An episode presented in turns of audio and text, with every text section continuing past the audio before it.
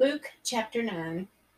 Then he called his twelve disciples together and gave them power and authority over all devils and to cure diseases, and he sent them to preach the kingdom of God and to heal the sick.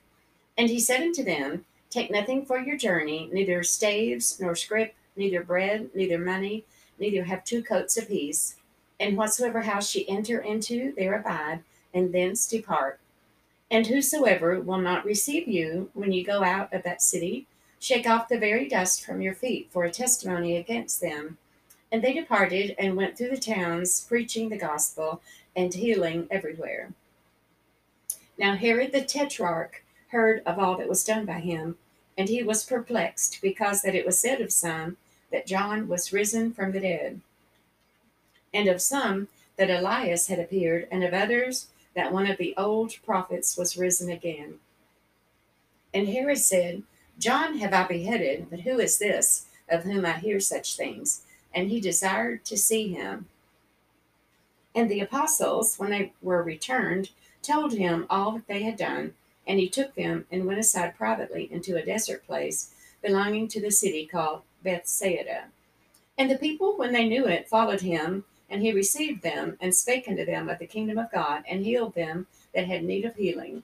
And when the day began to wear away, then came the twelve and said unto him, Send the multitude away, that they may go into the towns and country round about, and lodge and get victuals, for we are here in a desert place. But he said unto them, Give ye them to eat. And they said, We have no more but five loaves and two fishes except we should go and buy meat for all this people. For they were about 5,000 men. And he said to his disciples, Make them sit down by fifties in a company. And they did so, and made them all sit down. Then he took the five loaves and the two fishes, and looking up to heaven, he blessed them, and brake, and gave, the, and gave to the disciples to set before the multitude. And they did eat, and were all filled, and there was taken up of fragments that remained to them twelve baskets. And it came to pass, as he was alone praying, his disciples were with him, and he asked them, saying, Whom say the people that I am? They answering said, John the Baptist, but some say Elias, and others say that one of the old prophets is risen again. He said unto them, But whom say ye that I am? Peter answering said, The Christ of God. And he straitly charged them, and commanded them to tell no man that thing saying, The Son of Man must suffer many things, and be rejected of the elders and chief priests and scribes, and be slain, and be raised the third day.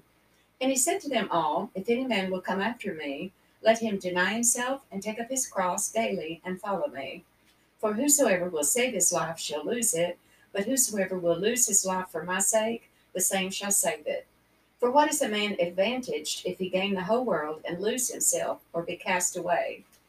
For whosoever shall be ashamed of me and of my words, of him shall the Son of Man be ashamed, when he shall come in his own glory and in his Father's and of the holy angels.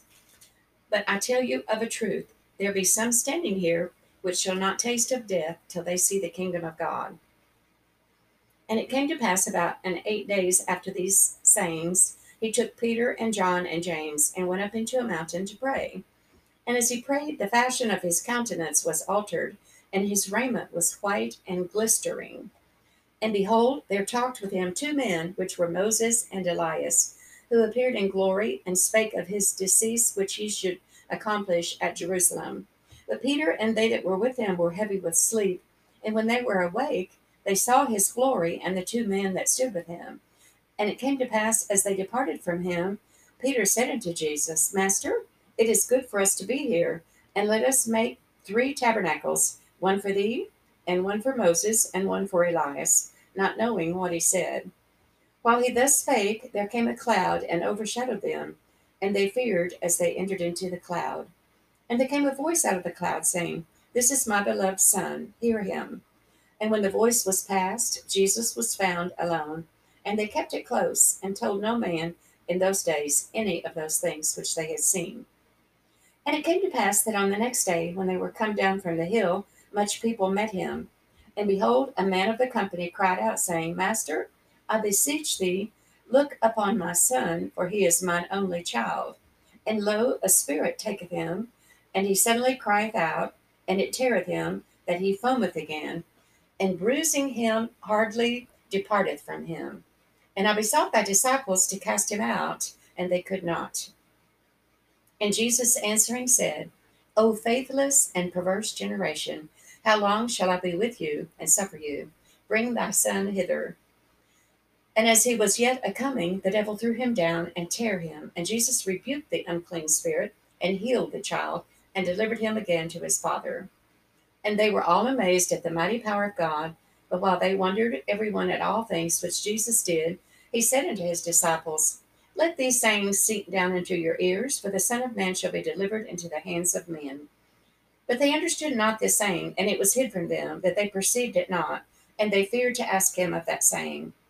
Then there arose a reasoning among them which of them should be greatest. And Jesus, perceiving the thought of their heart, took a child and set him by him, and said unto them, Whosoever shall receive this child in my name receiveth me, and whosoever shall receive me receiveth him that sent me.